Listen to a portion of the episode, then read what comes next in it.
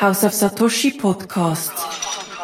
Alles rund ums Thema Bitcoin, Krypto, NFT und Blockchain. Der Schweizer Franken ist einer der stabilsten Währungen und es ist somit auch nicht weiter verwunderlich, dass unser Franken in den letzten Jahrzehnten gegenüber allen wichtigen Währungen auf dieser Welt an Wert gewonnen hat. Was wir aber nicht haben, ist ein richtig grosser und vor allem ein relevanter, stabiler Schweizer Franken Stablecoin. Einer, der nicht nur in der ganzen Schweiz ähm, genutzt wird und getragen wird, sondern vielleicht eben auch internationale Stahlkraft kann bekommen. An was liegt das? Und was läuft momentan hinter den Kulissen? Das möchte ich heute herausfinden und dazu habe ich eine super spannende Expertin eingeladen. Stay tuned. Hallo und willkommen zurück. Schön bist auch du wieder dabei. Mein heutiger Gast hat die Firma Swiss Stablecoin im Jahr 2022 gegründet mit dem Ziel, einen Digitalfranken für die Schweiz zu lancieren.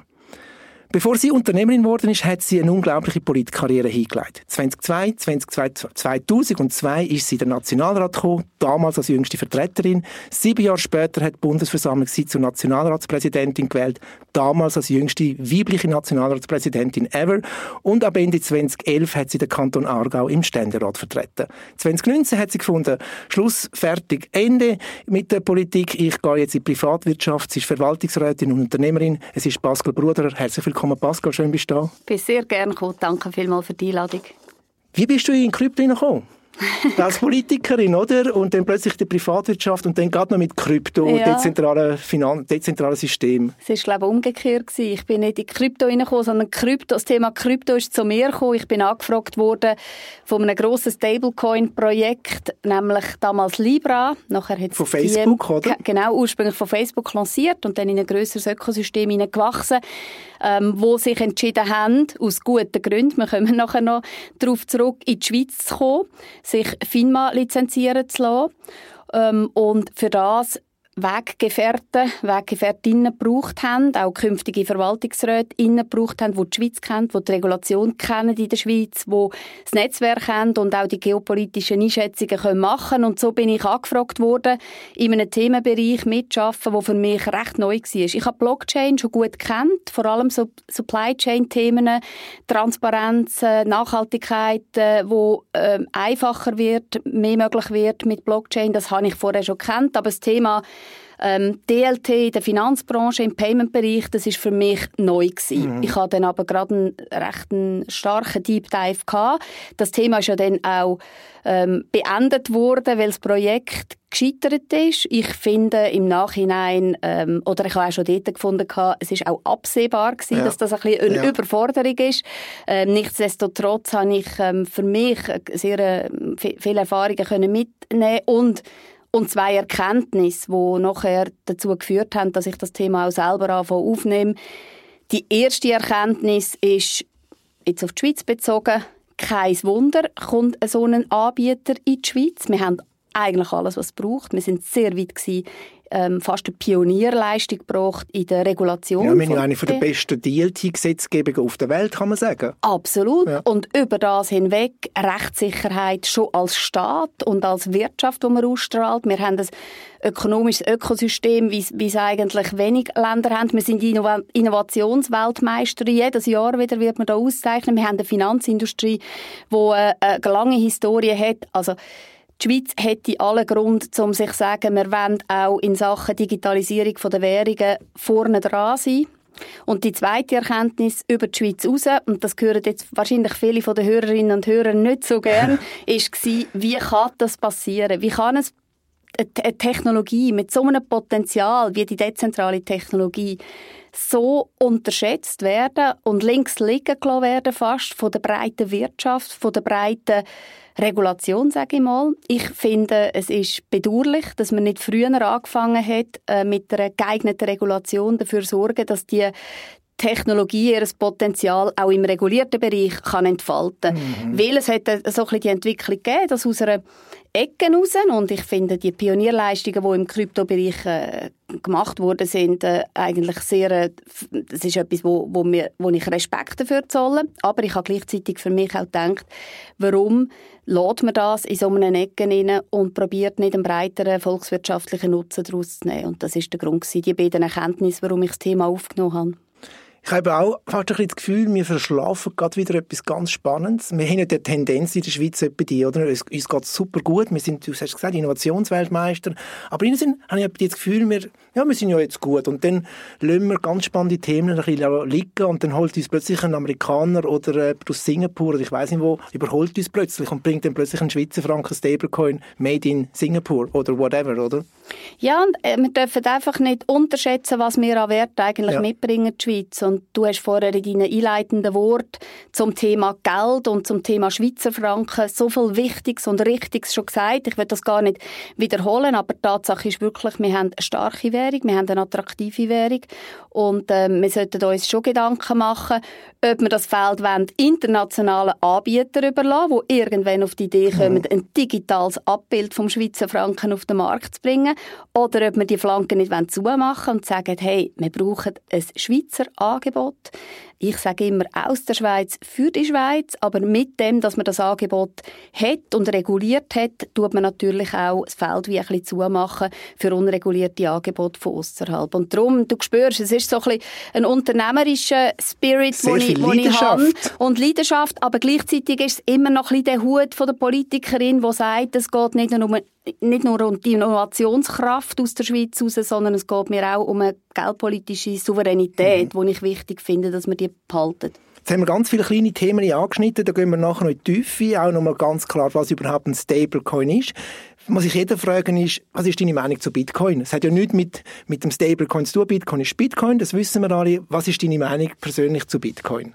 Ja, Bitcoin ist natürlich die extremste Variante von der Nutzung von dieser Dezentralität. Und ähm, für mich selber ist das äh, etwas, das ich mit Interesse verfolge, aber immer mit ein bisschen Distanz. Also ich bin da jemand, der auch grosse ähm, Vorbehalte hat in Bezug auf die Frage, ähm, soll jetzt Bitcoin tatsächlich in gewissen Ländern promotet werden als äh, gesetzliches Zahlungsmittel? Da habe ich nicht nur Fragezeichen, sondern grosse Ausrufezeichen. Ähm, ich bin auch nicht happy, ich gebe es ganz offen zu, dass Lugano als Beispiel ähm, unter anderem Bitcoin ähm, ähm, promotet und Tether, ich fände es viel schöner, es gibt einen digitalen Schweizer Franken, wo promotet wird für die Bürgerinnen und Bürger äh, digitale Zahlungsmöglichkeiten Möglichkeiten anzubieten, aber es schlägt kein Geist weg, was da, ähm, was das, die Bitcoin ähm, dass die Umsetzung von einer dezentralen Technologie in Form von Bitcoin ist wahrscheinlich ähm, eines der spannendsten Experimente überhaupt. Ich finde es einfach nicht, nicht tauglich als Zahlungsmittel und ich finde es sehr bedauerlich, dass häufig total vermischt wird zwischen den verschiedenen Formen von Angeboten, die es gibt ähm, und äh, darum muss ich mich da manchmal auch ein bisschen ja. abgrenzen. Darum sagt ja vor allem Bitcoin-Community, es gibt Bitcoin und alles andere ist Krypto. Bitcoin will sich ja wirklich ein bisschen absondern, was ich kann nachvollziehen weil Bitcoin hat ganz einen anderen Use Case als Ethereum, als Tether etc. Oder? Absolut. Aber du hättest jetzt nichts dagegen, wenn jetzt Lugano würde Bitcoin und ein Swiss Stablecoin anbieten? Ja, das Zweite ist einfach das, was ich mir als Ziel und Motivation ja. setze. Und mit dem Ersten habe ich, habe ich nicht so viel zu tun. Du Wobei, hast eine wichtige Unterscheidung gemacht und ich würde vielleicht noch ein bisschen weitergehen. Meine Brille ist wahrscheinlich, die ich anhabe bei diesem Thema, ist, ist wahrscheinlich eine, die noch nicht viel tragen und vielleicht in Zukunft Zukunft mehr Leute werden anziehen. Meine Brille ist die, ähm, ich, ich würde gerne haben, dass man aus der regulierten Welt die Innovation sich zunutze macht von der, von der DLT-Möglichkeiten. Und nicht, dass man Innovationen treibt und sich dann irgendwann krampfhaft überlegt, wie können wir jetzt das regulieren. Und das ist wie die unterschiedliche Art und Weise, wie man Themen kann anschauen kann. Und ich glaube, was wir schaffen müssen, ist, dass wir den Vorteil und äh, die Innovationskraft und das Potenzial von der Technologie in Breite tragen und äh, mehr nutzen für, für nicht nur aus, einer, aus einem Ecken raus, sondern wirklich für, für äh, die Wirtschaft, gerade auch für das Gewerbe und über das auch die Bürgerinnen und Bürger lassen, äh, profitieren davon. Mhm.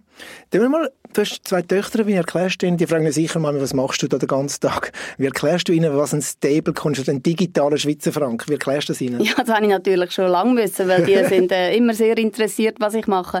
Und äh, sie verstehen das, dass es eigentlich wie ein, äh, ein digitales Abbild ist. Also dass vielleicht das Portemonnaie, das wir jetzt äh, im, in der Tasche haben, irgendwo auch ein Abbild kann haben im, im Sinn von einem Wallet auf einem Handy und dass man dann so auch zahlen kann. Also sie haben auch schon gefragt, mit was haben wir jetzt gezahlt? Haben wir jetzt mhm. mit dem digitalen Schweizer Franken mhm. gezahlt oder nicht? Und das sind schöne Fragen, weil ich glaube, Kinder ähm, haben tatsächlich oder die Jugendlichen heutzutage haben einen grossen Vorteil. Sie leben in einer Welt auf, wo, wo schon viel mehr Anwendungsmöglichkeiten da sind und gegeben sind, als wir es haben, geschweige denn die ältere Generation.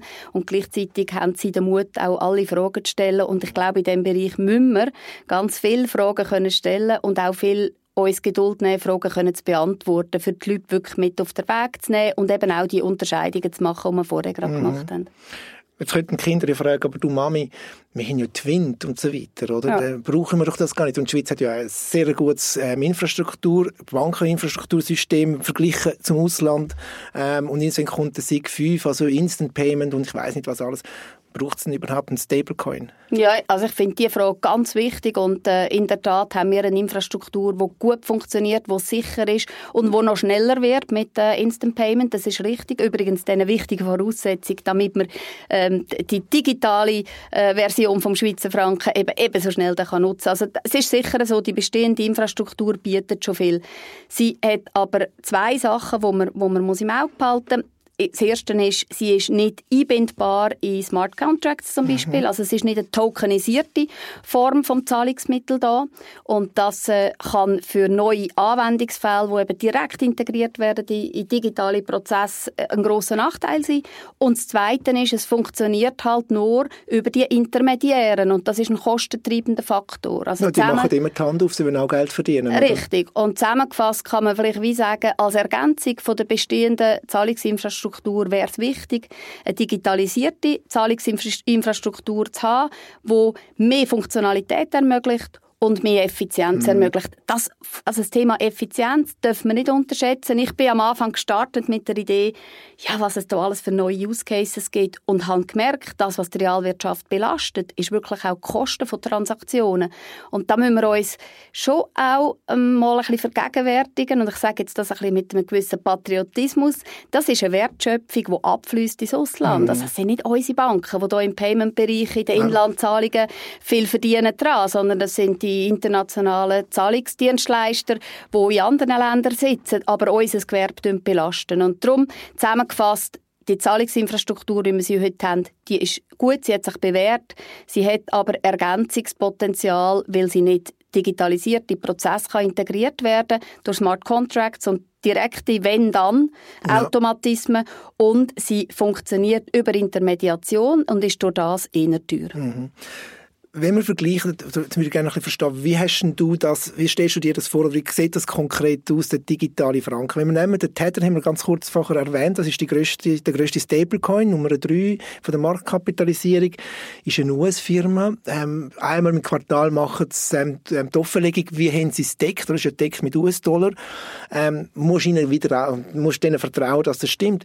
Das wollte ich eigentlich nicht. Ich wollte eigentlich dezentrale Lösung. Und wie ist das Swiss Stablecoin andenkt? Ich glaube fest daran, dass das Thema Vertrauen zentral ist ja. mit dem Thema. Jetzt nicht bei jedem löst das gleiche 100% Vertrauen aus wie beim anderen. Bei dir ist es jetzt, du glaubst voll an die Dezentralität, Total. oder? weil du es kennst und du siehst dahinter. Es gibt andere, die sagen, ja, für mich ist der Herausgeber wichtig. Mhm. Ist das ein vertrauenswürdiger Herausgeber?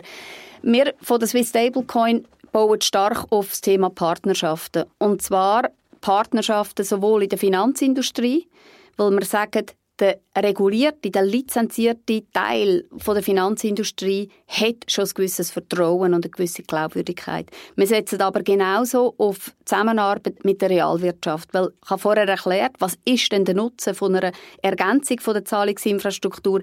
Ja, der Nutzen ist, dass es einen Mehrwert bringt für die Realwirtschaft. Und darum sind die beiden Pfeiler für uns in den Partnerschaften ganz wichtig.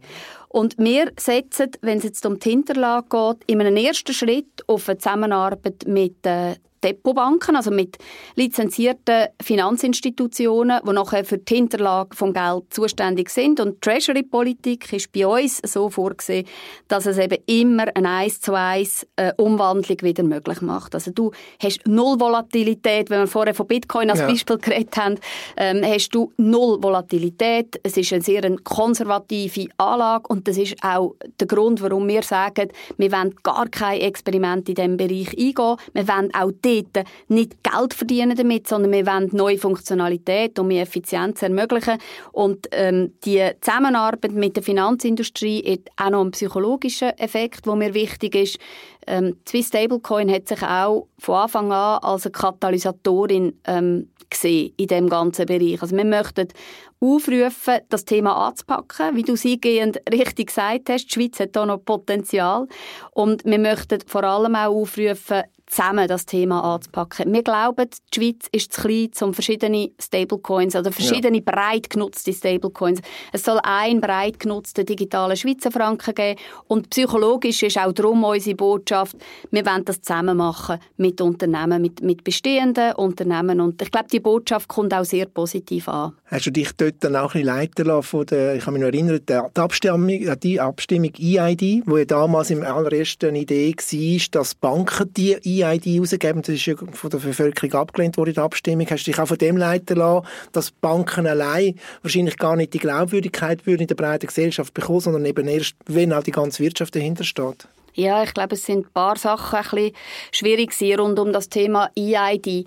Ähm, wir dürfen auch nicht unterschätzen, dass man die Leute wirklich muss Schritt für Schritt auf den Weg mitnehmen Und man kann nicht einfach so davon ausgehen, dass allen klar ist, warum macht jetzt eine privat ausgegebene ähm, EID Sinn. Also da braucht es viel, viel Informationen. Ich kann mich nicht von dem abschrecken lassen, sondern von der Überzeugung lenken lassen, dass ähm, das Miteinander schlussendlich auch zeigt, warum es eine Berechtigung gibt für einen digitalen Schweizer Franken. Und das ist das Erste. Und das Zweite, ähm, wo ich vielleicht auch noch im Vergleich mit der EID jetzt möchte sagen, das Gute ist, wir haben es von dem gehabt, wir haben in der Schweiz bereits eine Regulation. Oder? Dort bei der EID jetzt eine neue Gesetzesgrundlage gebraucht und das ist äh, in, eine, in, eine, Volksabstimmung gegangen. Jetzt zwischenzeitlich gibt es einen neuen Anlauf, wo, sehr, äh, wo ich glaube sehr gut unterwegs ist und wo uns einen Schub wird geben. Das, das ist, das ist äh, sicher eine gute Entwicklung. In dem Bereich jetzt, wo wir umsetzen, haben wir heute schon die Möglichkeit, auf Basis von der regulierten ähm, Finanzgesetzgebungen vorwärts gehen. Das Gute ist aber auch, ähm, es gibt da immer noch Optimierungspotenzial, beispielsweise so ein richtiges Stablecoin-Setting, wo man eigentlich nicht eine Banklizenz braucht, weil das wäre völlig daneben für unser äh, Vorhaben, wo aber auch ähm, eine Fintech-Lizenz, die heute gibt, ihre Limitationen hat. Es gibt eigentlich heute eine Möglichkeit, vorwärts zu gehen, aber so das richtige Regulationssetting ähm, ist noch nicht da. Und was ich toll finde, dank dem wir auch von Anfang an auf den Dialog mit den Behörden gesetzt haben, ist, dass das wie verstanden wird und man hat jetzt in der Schweiz so ein eine Dynamik, wo auf allen Ebenen, sechs bei den Banken, sechs bei der Nationalbank, sechs bei den Behörden, glaube ich, ähm, der, der Pfeiler in die richtige Richtung zeigt oder der Kompass so ein bisschen gestellt ist. Wir möchten für die Schweiz einen digitalen Schweizer mhm. Franken mhm. ermöglichen. Im Wholesale-Bereich, Zwischenbankenbereich sieht sich die Nationalbank in der Verantwortung, was toll ist. Sie tun mit Helvetia jetzt wirklich ja. auch stark schon in die Umsetzung gehen. Ich finde das absolut genial. Und auch mit dem Dialog mit den Banken haben wir immer und immer mehr Interesse gespürt, ähm, wirklich ein Produkt auf beide stellen. Du hast gerade ein gutes Stichwort angebracht, die Central Banks Digital Currency CBDCs, oder, wo zum Beispiel im EU-Raum, die wollen sogar einen sogenannten Wholesale, also für, das Unternehmer, für die Unternehmer untereinander und ein Retail, also für den Herr und Frau Europäer, also für die Bevölkerung. Und das wollte die Schweizer Nationalbank nicht. Also dein Konkurrent ist ja nicht die SNB, sondern eigentlich der ist part of the game, oder? Ja, es ist finde ich nachvollziehbar, wenn wir uns erinnern, wir haben vorher von einer Abstimmung geredet, das war die EID gewesen. es gibt aber noch eine andere interessante Abstimmung, das war die Vollgeldinitiative ja. gewesen, wo man abgestimmt hat und dort hat ähm, aus ordnungspolitischen Gründen, nehme ich an, zu, zu breiten Teilen die Schweiz ähm, sich dagegen entschieden, oder, dass es die, die Ausdehnung gibt eigentlich vom Kontakt aus den aus der Zentralbank, also bei uns Schweizerische Nationalbank, raus zum Endkunden und auch Positionierung von der SNB steht klar gewesen.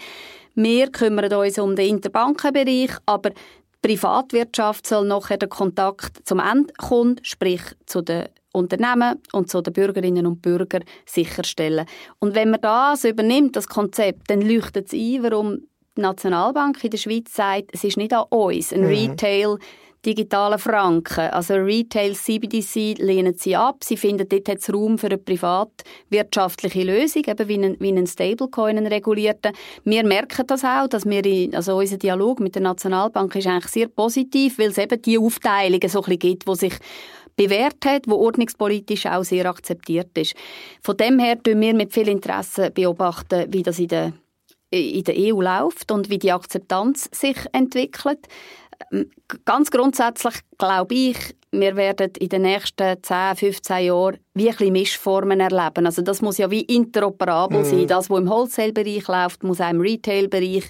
Ähm, es muss wie fungibel und interoperabel sein. Darum probieren wir wirklich den Dialog in alle Richtungen auch zu führen, um auch zu spüren, wenn sich das Bedürfnis mal würde ändern dass das, was wir jetzt bauen und umsetzen, sich auch nutzen lässt in einer neuen Konstellation. Wenn wir auf der Straße Bürger, Bürger hier in der Schweiz fragen, ist wahrscheinlich eine naheliegende Antwort schon ein bisschen, ja, so etwas muss doch äh, ja, die Nationalbank, Nationalbank machen. Genau. Darum, glaube ich, gilt es die, die Entwicklung wirklich mit viel Interesse und auch Verständnis ähm, für Geduld, was es braucht, ähm, zu beobachten werden. Und wir sehen gerade diesen Teil auch als wichtige Aufgabe. Also so ein bisschen die, die Brücke eben sein zwischen, äh, zwischen den verschiedenen Ebenen von der Diskussion. Die Fachdiskussion, aber auch die Diskussion auf der Straße.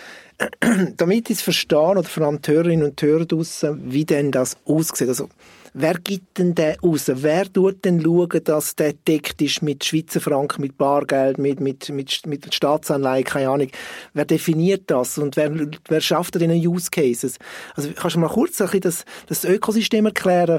Wer hat welche Rolle? Oder ich wollte ja. jetzt ein bisschen rausgespürt, ja. gibt es da auch wieder einen CEO oder eine Verwaltungsratspräsidentin, die dann nachher bestimmt, oder? Und ja. ähm, der, der Dezentralität auch. Ja, ja. Ich weiß jetzt schon, dass dein Urteil wird sein, es sollte ein bisschen dezentraler okay, sein. Weil in okay. dem Moment, und das weißt du, und das wissen viele Hörerinnen und Hörer vermutlich auch, in dem Moment, wo man sagt, man geht wirklich in ein total reguliertes Umfeld, mhm. wo auch der FINMA entspricht, wo sie immer wissen, welche Bürger, also nicht welche Bürger und welche Bürgerin, aber wo sie Kontrollmöglichkeiten haben, dass eben nicht Missbrauch betrieben wird im Sinne von Terrorismusbekämpfung oder Geldwäscherei. Ja. Da gibt es gewisse ähm, Regulationsrahmen, äh, die eingehalten werden und wir als Swiss Stablecoin sagen ganz klar, wir tun uns genau an die Vorgaben mhm. halten. Die Risiken von der alten Welt gibt es auch in der neuen Welt und wir verpflichten uns der Regulation.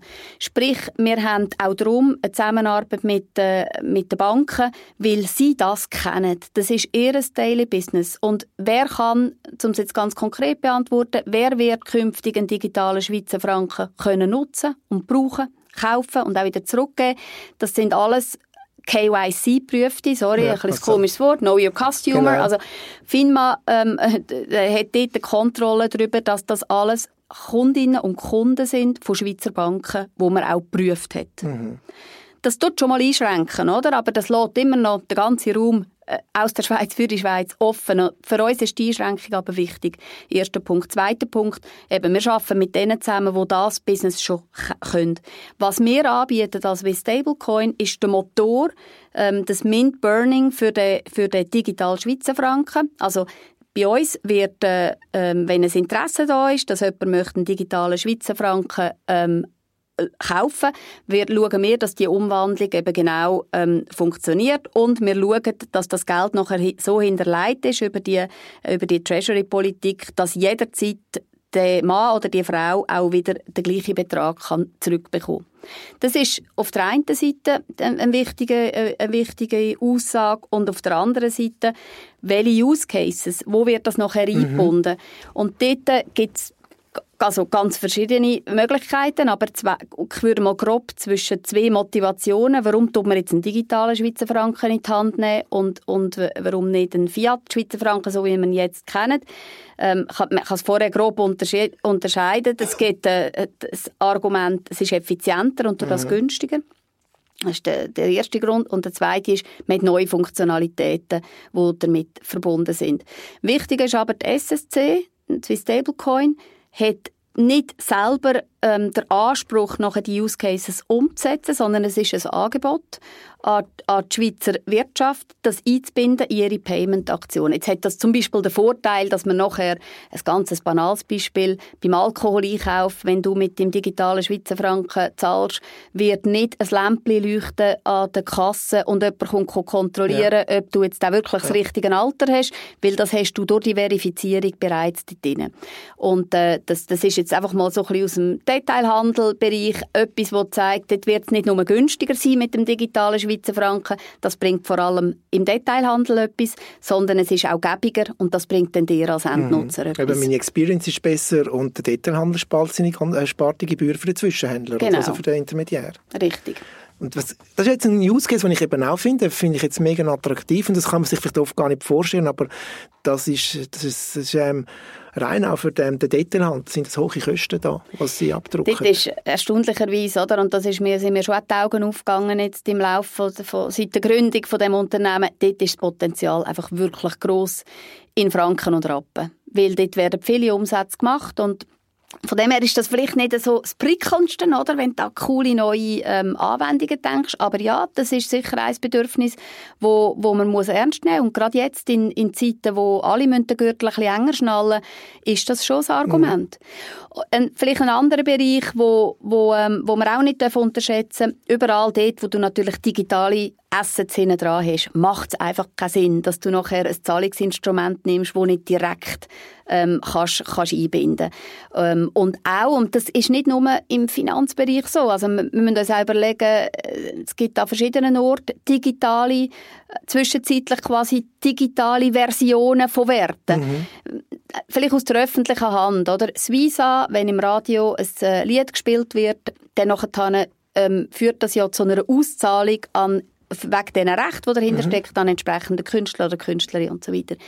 Das ist eigentlich eine digitale Ausstrahlung, die direkt dazu könnte führen, dass eine Zahlung gemacht wird. Also wenn Ausstrahlung, dann eine Zahlung. Mhm. Hat sogar noch den Vorteil, dass der Künstler, Künstlerin ähm, kann einprogrammieren, an wer geht der Betrag. Das würde mhm. also gerade automatisiert gesplittet. Mhm. mhm. Also wir haben, wir haben in Bereichen Potenzial, wo wir äh, wahrscheinlich gar noch nicht alle ähm, auf die Idee kommen, welche das sind. Aber wenn das Angebot von einem regulierten Schweizer Franken in digitaler Version mal da ist, gehe ich davon aus, werden verschiedene Anwendungen auch kommen. Dann haben wir einen ganzen Bereich, über das haben wir jetzt nicht geredet, aber das liegt wie auf der Hand, wo heute ausländische Stablecoins mhm. gebraucht werden. Genau. Oder andere Kryptowährungen, teilweise, oder? Mit, mit übrigens das ganze Ticketing-Bereich. Also immer wenn das Thema Sicherheit noch dazukommt, mhm. ist es umso besser, wenn du eigentlich die Möglichkeit hast, ähm, durch die dezentrale Infrastruktur hinten dran, gerade sicherzustellen, dass ein Ticket, also ein QR-Code oder ein Strichcode nicht mehrmals genutzt wird. Genau. Also wir, wir haben wirklich, ähm, denke ich, ein Potenzial, wenn man einmal die, die vorhandenen Zahlungsmittel zur Verfügung stellt, da der Wirtschaft den verschiedenen Akteuren auch ein Tool in die Hand zu geben, wo sie damit Innovation können betreiben können. Ich glaube, wir müssen aber auch sagen, man braucht ein bisschen Vorstellungskraft. Oder? Wir können, unser Mensch, wir können nicht exponentiell denken, wir können linear denken. Aber ich nehme immer das Beispiel, 2007 ist das iPhone vorgekommen und dann hat es telefonieren und Musik los und, äh, und schlecht Internet und heute ist unsere, unsere Fernbedienung vom Alltag und das mhm. hätten wir 2000, hättest du wahrscheinlich 2007 auch nicht können vorstellen, dass du am Morgen wieder zurück wirst heimgehen. Unmöglich, oder? oder? Ja.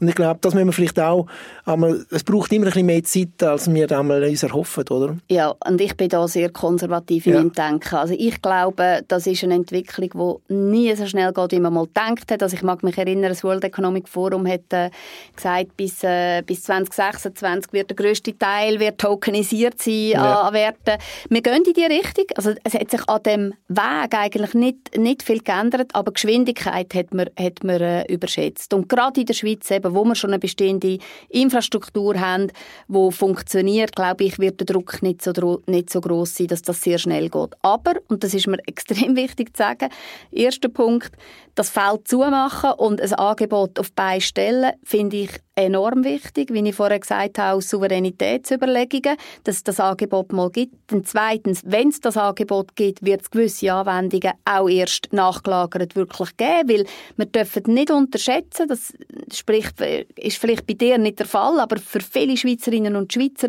ist die Hemmnis und die Hürde, eine Kryptowährung zu integrieren mhm. in digitale, in ihre Prozesse in der Industrie riesig. Und ich verstehe das. Ich habe die Zweifel dort auch und ich habe auch die, die Distanz. Darum glaube ich eben, dass es wichtig ist, dass wir ein reguliertes Angebot haben, wo Vertrauen schafft und wo aus der Mitte der Wirtschaft heraus auch, auch getragen werden und, und das Dritte, was ich denke, müssen wir im Auge behalten, ist, ähm, auch wenn die Entwicklung nicht so schnell gekommen ist, so mit Web3 und Metaverse, wie man denkt, aber die virtuellen und die reellen Welten sich man, man, muss dem nicht unbedingt einen Namen geben, vielleicht, wie Metaverse, aber das kommt stärker und stärker, oder? Ja. Und dort das richtige Zahlungsmittel haben, das wird einfach entscheidend sein. Und das, was wir als Schweizer besitzen, oder? Genau. Ich denke jetzt zum Beispiel auch die Finanzbranche, oder? Wir haben ja extrem viele Gelder vom Ausland, die in die Schweiz kommen, die das bei den Banken anlegen. Inzwischen finden ja immer mehr und mehr Banken auch Kryptoassets, Digital Assets ins Angebot. Also bei der Zucker KP kannst du Bitcoin kaufen. Und jetzt, wenn du mal möchtest rausgehen und möchtest eben nicht eigentlich wieder zurück ins Fiat, weil es halt Transaktionsgebühren hoch ist, kannst du es eben ganz einfach in einen Stablecoin parkieren. Also auch für die Finanzindustrie als Gesamt wäre es ja eigentlich eine super Chance. Absolut. Und und ich, ich finde es ganz wichtig, was du sagst. Und wir müssen auch hier wieder ein bisschen ähm, vielleicht wie einordnen, oder? Ähm, dass es im außerhalb vom regulierten Bereich sehr viel Pionierleistung gibt. Das ist das eine. Aber das Potenzial für die Volkswirtschaft jetzt in dem regulierten Bereich, wo dann aber Abstrich macht, das müssen wir auch immer, also ich, ich selber auch, wo mich intensiv mit der Technologie auseinandergesetzt habe, merke auch, das sind schon Widersprüche teilweise, oder, wo du nur kannst aufheben mit Kompromissen. Und ähm, die totale Effizienz von der Technologie wirst du in dem integrierten, regulierten Bereich dann nicht mehr haben. Aber wir haben gewisse Vorteile und wir können durch das wahrscheinlich auch diesen ähm, Pioniere, die in den letzten Jahren ähm, das Feld bestimmt haben, auch einen grossen neuen Markt eigentlich wie eröffnen. Mhm. Aber für, für mein Fokus ist auf dem, auf dem regulierten Bereich und wahrscheinlich für Krypto-Expertinnen und Krypto-Experten ein langweilige Art und Weise von einer Umsetzung, wie wir es da mit unserem digitalen Schweizer Franken planen. Aber ich glaube, insgesamt wird das, ähm, wird das auch ein bisschen der Schlüssel sein zu, zu einer breiten Akzeptanz. Mhm. Absolut.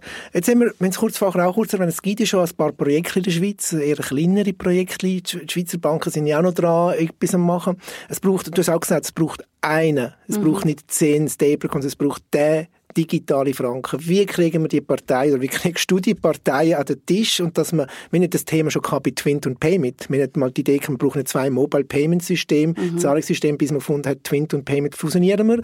Macht Sinn. Wie kriegst du all die Parteien her, dass man wirklich den digitale Franken, wie sagst du so schön, für die Schweiz, von der Schweiz, für die Schweiz herbekommt? Ja, das Erste, wir probieren dort, wo wir unseren Beitrag können leisten können, um zu zeigen, wir wollen die Partnerschaften, dass wir den wirklich ähm, auf den Boden legen und Proof of the Pudding an, anlegen. Und darum ist unser Umsetzungsmodell eben nicht gegen eine Finanzindustrie gerichtet, sondern als Angebot für die Finanzindustrie. Ich glaube, das ist schon mal etwas Wichtiges, weil man kann davon reden, man will Partnerschaften machen, aber man muss es im Umsetzungsmodell mhm. wirklich integrieren. Und ich glaube, das zeigen wir. Und äh, wir haben ja da auch das Vertrauen sehr früh dürfen gewinnen von der Postfinanz, genau. also wichtige und eine grosse im Retail-Bereich Bank und, ähm, und damit auch wirklich beweisen, dass uns die Partnerschaftsidee äh, wichtig ist. Das ist mal das. Was können wir selber machen? Dann über das hinweg ähm, halte ich es für ganz wichtig, dass man gleich eine breite Diskussion hat. Weil, oder auch im Parlament und, und ähm, aber auch mit, äh, mit, mit den Bürgerinnen und Bürgern, die, das Verständnis, ja, warum braucht es überhaupt einen digitalen Schweizer Franken, das, das ist noch weit weg. Und ich glaube, die grosse Chance, die man da hat, ist wirklich, dass man äh, die Realwirtschaft und die Finanzindustrie zusammen in eine Partnerschaft kann bringen dank dieser dezentralen Technologie, die einen echten Mehrwert nachher hat in der mhm. Breite. Und das ist wahrscheinlich noch der größere Schritt, weder das, was du vorher bei Twint erwähnt hast. Oder? Dort sind es verschiedene Unternehmungen in der Finanzindustrie, aber das, was wir jetzt hier möchten, ähm, ein bisschen rauskitzeln, ist eigentlich wirklich ein partnerschaftliches Miteinander, für, für das wir die Transaktionskosten auch oben runterbringen und für das wir mehr neue mhm. Funktion Funktionalitäten reinbringen. Und der Weg geht, glaube ich, nur wirklich über, über viel Dialog. Und mhm. ähm, wir empfinden, also, wir empfinden eigentlich die Entwicklung als sehr positiv. Ich muss immer wieder sagen, als ich gestartet bin, da, vor, vor zwei Jahren, hat das Thema fast keine Aufmerksamkeit gehabt. Und es hat sich enorm viel entwickelt. Und gerade auch aus, de, aus dem Gewerbe heraus kommt langsam das Bewusstsein, dass man da eigentlich ein Wertschöpfungspotenzial hätte für die Schweiz. Und das macht mich eigentlich sehr positiv. Und wir werden den, Schritt, den Weg einfach Schritt für Schritt weitergehen ähm, auch indem wir wirklich in die Umsetzung gehen, weil ich glaube, wenn man nur redet und Eben, nur beobachtet, man, machen, muss, man, man, muss auch machen. Und das ist natürlich ein Risiko, ja. das man dann als Unternehmerin, ja. als Unternehmer nimmt. Und, und das kann man äh, für die ersten Schritte, aber es wird jetzt auch der Moment kommen. Und ich glaube, 2024 wird diesbezüglich ein, ein wichtiges Jahr sein, wo man dann aufruft zu, gibt es jetzt das eine grosse Projekt, eben aus der Schweiz für die Schweiz. Und auf das hin werden wir, werden wir weiterhin arbeiten. Jetzt habe ich noch eine technische Frage Frage, ist es eine Private Blockchain, also wo innerhalb halt einem Ökosystem ist, oder ist es eine öffentliche? Es ist eine öffentliche. Also das einsehbar? Ist, ja, es ist für mich, also wir müssen das Privacy-Thema natürlich lösen, oder? Das ist klar. Aber aus unserer Logik und unserer Philosophie ist wirklich, die Offenheit braucht Wir wollen ja wie enablen. Wir wollen etwas zur Verfügung stellen, wo nachher die Innovation, über die Use Cases haben wir vorher geredet, aber die Innovation muss sich ja bottom-up entwickeln. Darum muss es zugänglich sein, ja. es muss öffentlich sein. Und für uns ist darum die, die Idee von einer öffentlichen Blockchain sehr wichtig, dass es dann wieder auf oder Lösungen gibt, wo auch ein geschlossenes System sein ähm, Also ja. so purpose-orientiert ja. oder Loyalitätsprogramm, das dann auch geschlossen sein das, ist, das finde ich wichtig und, und äh, wird ja auch nicht verunmöglicht, aber dass man mal von der Grundidee ausgeht, es ist eine öffentliche Blockchain und ich, ich persönlich höre auch nur positive Reaktionen super spannend. Also du glaubst, im Jahr 2024 werden wir mal die ersten Use Cases, vielleicht so einfach Proof of Concept, also ja, nicht wahrscheinlich live, aber dass man also ein gewisses Konzept schafft, wo man mal wirklich auch sieht, es funktioniert oder es funktioniert nicht. Der erste Schritt, wo wir jetzt da gehen, ist ähm, innerhalb von einem Ökosystem, ähm, das heißt GAR-Dossier, ähm, im Micropayment-Bereich mhm. ermöglichen, einfach einmal als Testanwendung, dass alles funktioniert und dass wir halt die Gebühren klein behalten, oder? Wir müssen ja. uns überlegen, je kleiner der Betrag ist von einer Transaktion, desto drückender sind dann die, die Gebühren und im, darum ist Micropayment, wo eigentlich per se schon mal ein schönes Potenzial wäre, das ist auch wieder ein Use Case, wir haben über den gar noch nicht genau. geredet, ähm, würde sich perfekt eignen für einen mhm. digitalen Schweizer Franken und da gehen wir jetzt äh, tatsächlich mal in die erste Umsetzung. Aber ich glaube auch, wenn man das grosse Bild zeichnet. Irgendwann mal zahlst du dein Auto, deine Versicherungen auf den Kilometer, wo du es brauchst, Internet of Things. Wenn wir dann all das Zeug mal zusammen haben, jetzt haben wir überall ChatGTP und ich weiß nicht was, also wenn wir all die verschiedenen Entwicklungen, die passieren, zusammenlegen, oder Pay-per-Use und so weiter, dann nachher brauchst du eben genau so eine Technologie, die effizient kann die Abrechnungen machen und eben extrem kostengünstig sind. Absolut. Ich bin mit allem einverstanden, außer bei einer Sache, nicht beim Bitcoin, wo du gesagt hast, als Zahlungsmittel siehst du den Bitcoin nicht so gut. Gebe ich dir vielleicht recht in der Schweiz. Aber ich weiß nicht, ob die Leute in Venezuela oder Argentinien, wo die Währung ja 140 Prozent, also die Nation 140 Prozent Inflation haben, die Währung haben ja keinen Wert mehr. Dort könnte vielleicht über den Bitcoin gerade eine Lösung sein, oder nicht? Ja, ich würde mich wirklich, ich weiss es, du bist der Experte in diesem Thema und ich gebe es allen, die sich jetzt schon aufgeregt haben über alles, was ich gesagt habe, ähm, zu. Ich bin nicht die Expertin. Ich verstehe ähm, nochmal das als eine ein extreme Umsetzung von dieser Dezentralität, die ja. ein wahnsinniges Potenzial hat, wo ich auch ein bisschen bedauere, dass je mehr man in die regulierte Welt geht, desto mehr muss man Abstrich ist machen. Klar, ja. Ist aber so. Und ähm, ich würde mich gar nicht in, in die Idee verfangen, aber was mir ganz wichtig wichtig ist, ist auch, weil es häufig verwechselt wird, oder wir haben beim digitalen Schweizer Franken ähm, hinten dran einen Wert. Ja. Das ist der Schweizer Franken, wie wir ihn schon kennen. Und ähm, für einen Stablecoin ist genau das, es gibt zwar verschiedene Formen, aber wir reden jetzt von dem Stablecoin, wo Fiat deckt ist, Eben, genau, ist wichtig, ja. wo eins zu eins deckt ist. Und für mich ist einfach ganz wichtig, dass die Leute auch den Unterschied verstehen. Ja. Und darum, ähm, ich glaube, am geschicktesten gar nicht mehr viel mehr zu Bitcoin sagen, Nein. weil äh, da kann ich deiner Expertise auch nicht entsprechen. Ähm, ich finde tatsächlich, je nach Staat übrigens und je nach gesellschaftlicher Entwicklung und Inclusion, also Financial ja. Inclusion, Zugang ja. zur Finanzindustrie, bin ich so froh, gibt es die verschiedensten Angebote ja. zwischenzeitlich. Das dürfen wir sicher nicht unterschätzen und hat nichts zu tun mit unserer Welt, wo wir ja. sind. Aber ähm, ich, ich fokussiere mich einfach auf das Thema, wo wir uns jetzt vertiefen und wo wir anbieten. Und dort ist es mir ganz wichtig, dass es nicht falsch verstanden wird. Also der digitale Schweizer Franken ist ein Abbild von einem Schweizer Franken und ähm, ist eins zu eins wertstabil. Das ist das Prinzip davon, das nachher dazu führt, dass du halt im Zahlungsbereich das richtige, das verlässliche Tool hast, wo du immer weißt, dass es am nächsten Tag und, und auch einen Monat später oder ein Jahr später eben immer noch den entsprechenden Wert hat. Und ich glaube, für die Use Cases, die wir vorher diskutiert haben, ist das ein ganz wichtiger Teil, wo Vertrauen schafft und wo aber auch die, die Anwendungsmöglichkeit nachher sicherstellt. Ich glaube eben auch, es hat Platz. Es braucht beides. Es braucht beides. Ich sehe so ein Haus aus Satoshi live. Ich sehe die Leute mit einem Afrikaner, der seit 30 Jahren in der Schweiz lebt. Der schickt der Familie Geld. Der schickt es für einen Stablecoin, oder?